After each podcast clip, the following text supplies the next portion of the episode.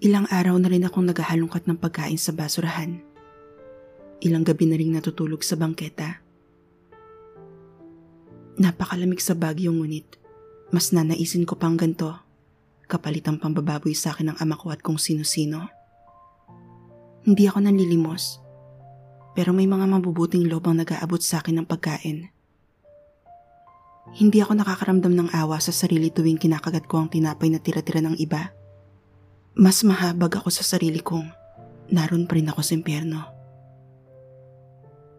Alisto rin ako sa paligid. Mahirap na. Baka nasa paligid lang si ama. Tingin ko naman ay di niya ako basta-basta matatagpuan kung sakali. Ilang highway na rin ang pinagtsagaan kong lakarin at mga kasukalan na binaybay para makalayo sa bayang pinanggalingan. Hindi nga lang madali ang maglakad sapagkat may ilang sugat pa ako sa paa sanhi ng ilang bubog na natapakan. Kumalamang sa kumura ko. Napatingin ako sa palubog na araw. Nakangiti kong kinapa ang dalawang pirasong pandisal sa bulsa ng suot kong pangginaw. Nilibot ko ng tanaw ang paligid ng parking kinatatayuan ko. Wala na halos tao. Dahil masyadong malamig ang panahon. Napayakap ako sa sarili. Umupo ako sa gutter Inilabas ang tubig na nasa isang plastik ng tagmamisong yelo. Inilabas ko na rin ang dalawang pirasong matigas na pandesal. Saglit akong pumikit. Nagpasalamat sa kung anong meron ako ngayon. Nagpasalamat sa Diyos na gumagabay sa akin. Naniniwala pa rin ako sa Diyos sapagkat iyon ang nakamulatan ko sa aking ina. Lahat ng ito ay may dahilan. Nang imulat ko ang mata, ay halos mapasigaw ako sa bigla. May katabi na kasi akong babae. Sa gulat ay nabitawan ko ang hawak na tinapay. Gumulong ang mga pandesal palayo sa akin. Akmang hahabulin ko ang hapunan ko ng magsalita ang babae. Huwag mo nang tamputin yan. Mahina, ngunit mautoridad nitong wika. Saka ko lang napagmasdan ng babae. Nililipad-lipad ng hangin ang mahaba at alon-alon nitong buhok. May makakapal na pilik ang tsokolating mata. Prominenteng ilong at kulay makopang labi. Nagaagaw ang liwanag at dilim ngunit litaw sa mapula nitong bestida ang kaputian.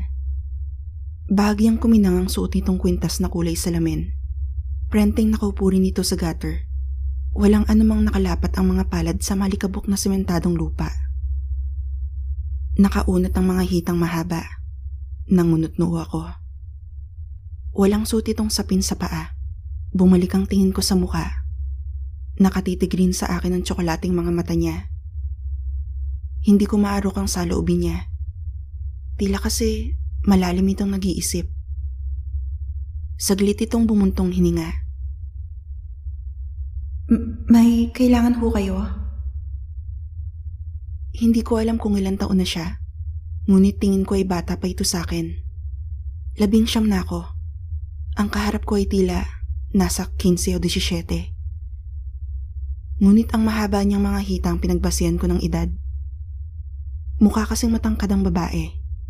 Isa pa mukhang may kaya, base sa kinis ng balat at alas na kumikinang sa dibdib nito. Tumindig siya at naglakad ng ilang hakbang palayo sa akin. Nilingon ako nito at ngumiti. Tara! Iyaya nito. Hindi ko alam kung anong meron sa imbitasyon niya pero sumunod ako. Sandali lang, ay nakarating kami sa isang burger stand.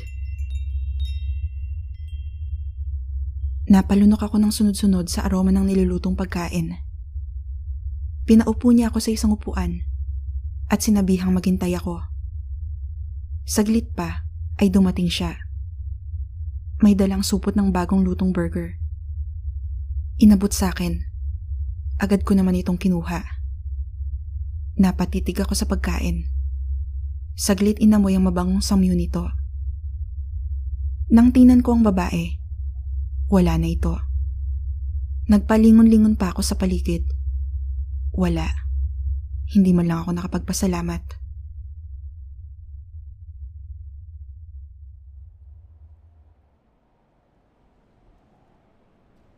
Lumipas ang ilang araw. Naipagpasalamat kong nag-iwan ng babae ng konting halaga sa supot ng pagkain na binigay niya. Nakaraos ako ng hindi naghahalongkat ng basura. Nag-aalala akong napatingin sa langit isang hapon. Iba ang hangin. Mas malamig. Nagumpisang pumatak ang ulan. Napatingin ako sa paligid. Wala na halos tao.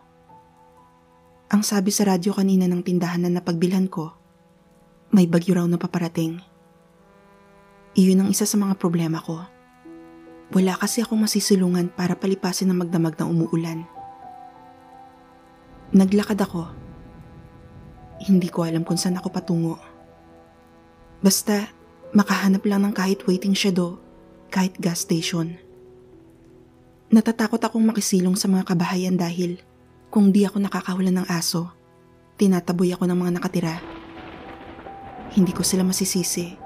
Napakadungis ko na kasi. Nakarating ako sa isang highway. Walang mga kabahayan. Nilibot ko ng tingin ng paligid. Bawat panig ay may mahahabang pilapil. Kumulog. Napatingin ako sa langit. Nakakita naman ako ng waiting shed. Agad ko iyong tinakbo nang pumatak ang malalakas na butil ng ulan. Nang marating iyon, saglit akong natigilan. May dalawang lalaki kasi na naroon. Naninigarilyo. Patay mali siyang sumilong pa rin ako ngunit pinili kong tumabi sa pinakagilid. Nararamdaman ko ang pagtitig nila sa akin.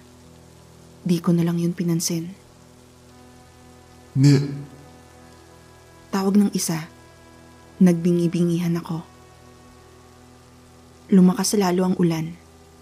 Lahat kami napatitig sa biglang pagguhit ng kulog sa kalangitan. Tinakpan ko ang mga tenga ko at pumikit. Ngunit napatalon din halos sa malakas na kidlat na narinig.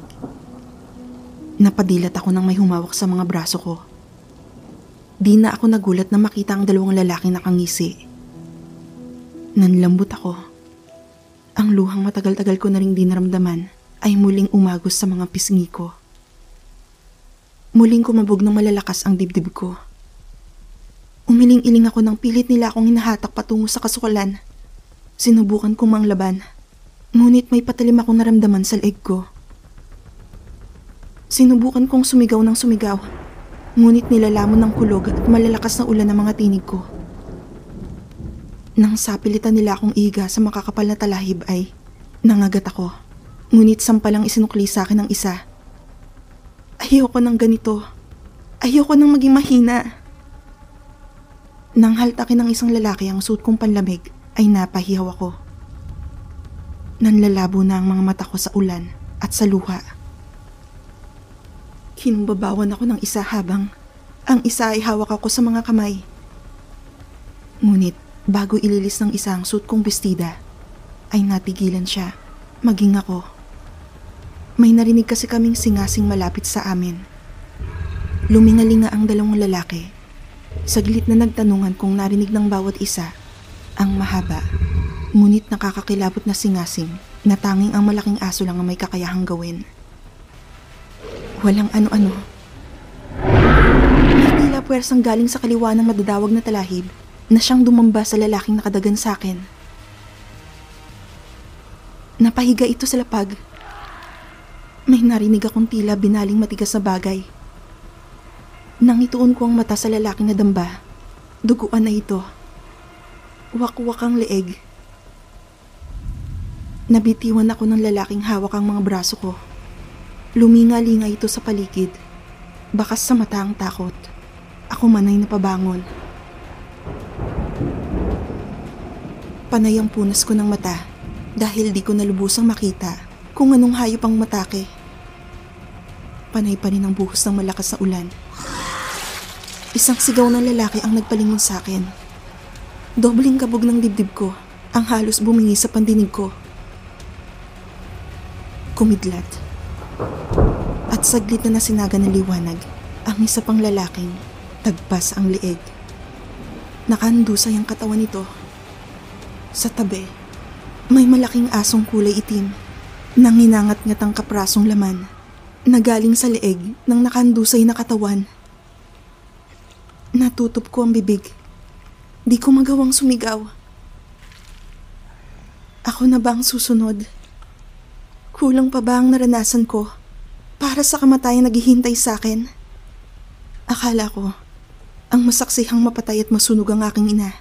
Ang pinaka nakakilabot na naranasan ko sa buhay ko. Di pala. Ngunit, bakit ganito naman ako mamamatay?